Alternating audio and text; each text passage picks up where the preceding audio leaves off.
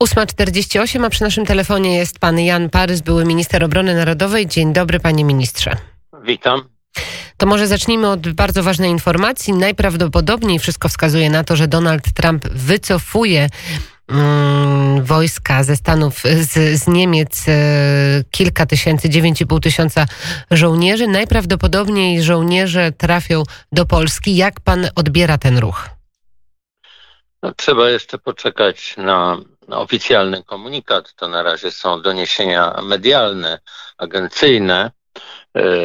Wiem, że wczoraj sekretarz generalny NATO Stoltenberg rozmawiał z prezydentem Trumpem, no na pewno również na ten temat. Natomiast trzeba przypomnieć, że prezydent Trump obiecywał na początku swojej kadencji, że będzie ściągał wojska amerykańskie do kraju, czyli do U S A. Stąd również redukował obecność amerykańskich żołnierzy na Bliskim Wschodzie. Mówiąc krótko, stara się dotrzymać obietnic wyborczych, zwłaszcza że w listopadzie sam stanie do, do wyborów. Natomiast ja bym kładł nacisk na to, że w czasach zimnej wojny większość sił amerykańskich stacjonowała w Niemczech, ponieważ był to kraj frontowy. Było to oczywiste. Dzisiaj Niemcy nie są krajem frontowym. Krajem frontowym jest Polska, więc rzeczą zupełnie zrozumiałą jest redukowanie obecności amerykańskiej w Niemczech, bo to jest dzisiaj, można powiedzieć, zaplecze i przerzucanie tych sił do Polski czy do Rumunii. Bardzo mocno został skrytykowany Donald Trump za tę decyzję. Między innymi Benjamin Hodges ostro skrytykował plan prezydenta Donalda Trumpa. Powiedział, że będzie to kolosalny błąd, jest to czysto polityczny manewr. Te głosy krytyki są bardzo mocne, ale co jest najistotniejsze, że pojawiają się opinie i czy pan minister też się z tym zgadza, że jest to podarunek, hojny podarunek dla Rosji, dla Kremla. Nie, nie zgadzam się z tym, dlatego że trzeba patrzeć na Mm, fakty, a fakty są takie, że prezydent Trump po pierwsze zwiększył budżet Pentagonu bardzo wyraźnie, zwiększył również potencjał wojskowy, czyli siłę rażenia wojsk amerykańskich w Europie. No i, i ty, trudno go oskarżać, że osłabia armię Stanów Zjednoczonych czy osłabia NATO. Przeciwnie, pod wpływem prezydenta Trumpa również kraje europejskie, może za, zbyt wolno, ale jednak podnoszą nakłady na zbrojenia. Więc tutaj Trump ma moim zdaniem duże zasługi. Co do krytyków, to trzeba pamiętać, że mamy do czynienia czasem z głosami negatywnymi w Ameryce ze strony emerytowanych wojskowych, którzy są, będąc na emeryturze, stają się lobbystami różnego rodzaju środków, czyli mówiąc krótko, za pieniądze krytykują politykę amerykańską. No nie chcę tutaj przypominać tych nazwisk, ale, ale to się niestety zdarza. Nie tylko w Stanach Zjednoczonych. Mm, ale w podobnym tonie także wypowiadają się politycy niemieccy, że jednak ten plan wycofania żołnierzy U S A z Niemiec no nie będzie dobrym rozwiązaniem i że Niemcy tak samo są członkiem NATO i te granice tak samo mogą nadal strzec.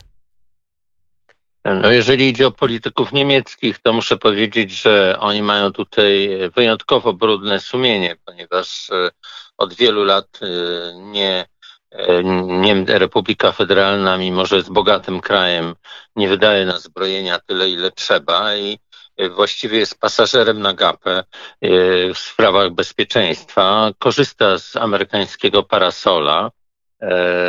Opinia niemiecka, również politycy niemieccy są bardzo negatywnie ustosunkowani do prezydenta U S A, czego nie ukrywają, co pod, wręcz podkreślają publicznie, więc ich aspiracje, żeby zarządzać armią amerykańską, są naprawdę nieuprawnione.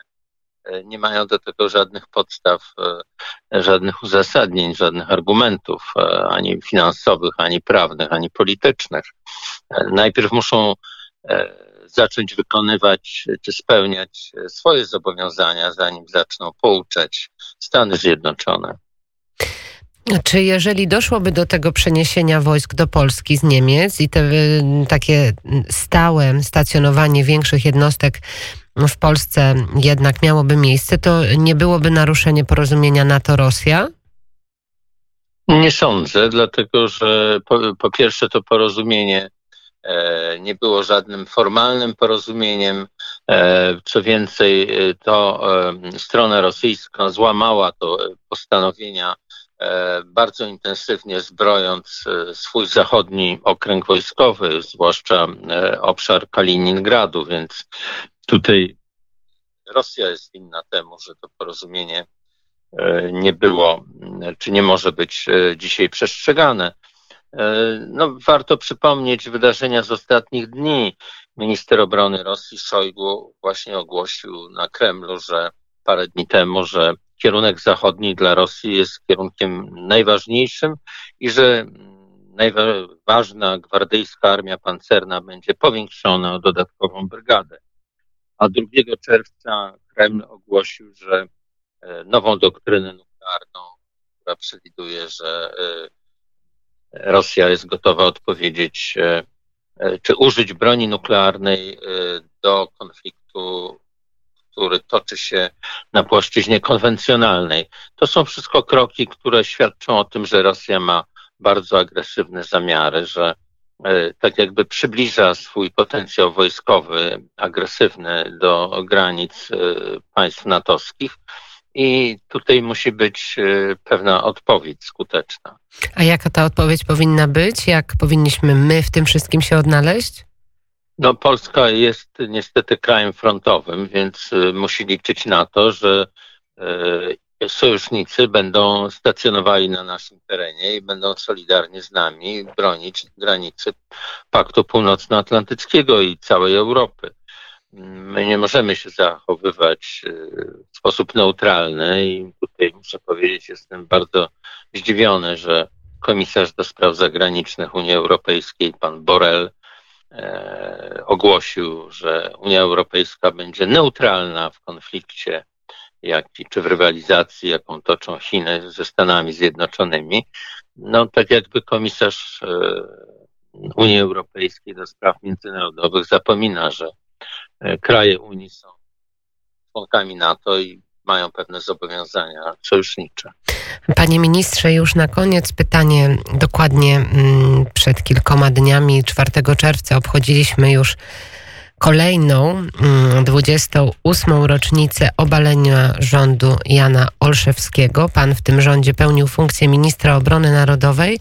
Ta data jest bardzo symboliczna. Pan jak patrzy z perspektywy tych niemalże trzydziestu lat na to, co się wtedy stało, to czy te podziały, które wtedy miały miejsce, pokutują do dzisiaj i jak to, jak to oddziaływuje na naszą scenę polityczną i interes narodowy?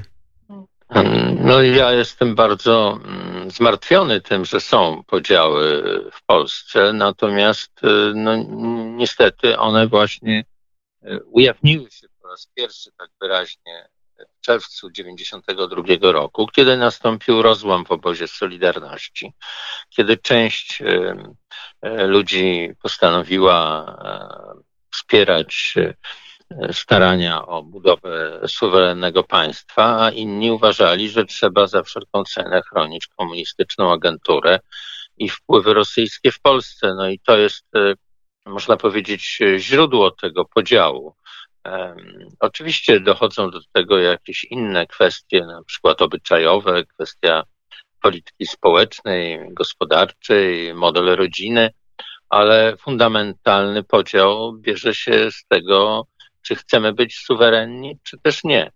No, wtedy się okazało w dziewięćdziesiątym drugim roku, że dla niektórych wpływy komunistyczne są ważniejsze niż niepodległa Polska. Bardzo dziękuję. Pan Jan Parys, były minister obrony narodowej, a także szef gabinetu politycznego ministra spraw zagranicznych w latach piętnaście osiemnaście. Bardzo dziękuję, panie ministrze. Dziękuję. Godzina ósma pięćdziesiąt siedem i pięćdziesiąt siedem na naszych zegarach.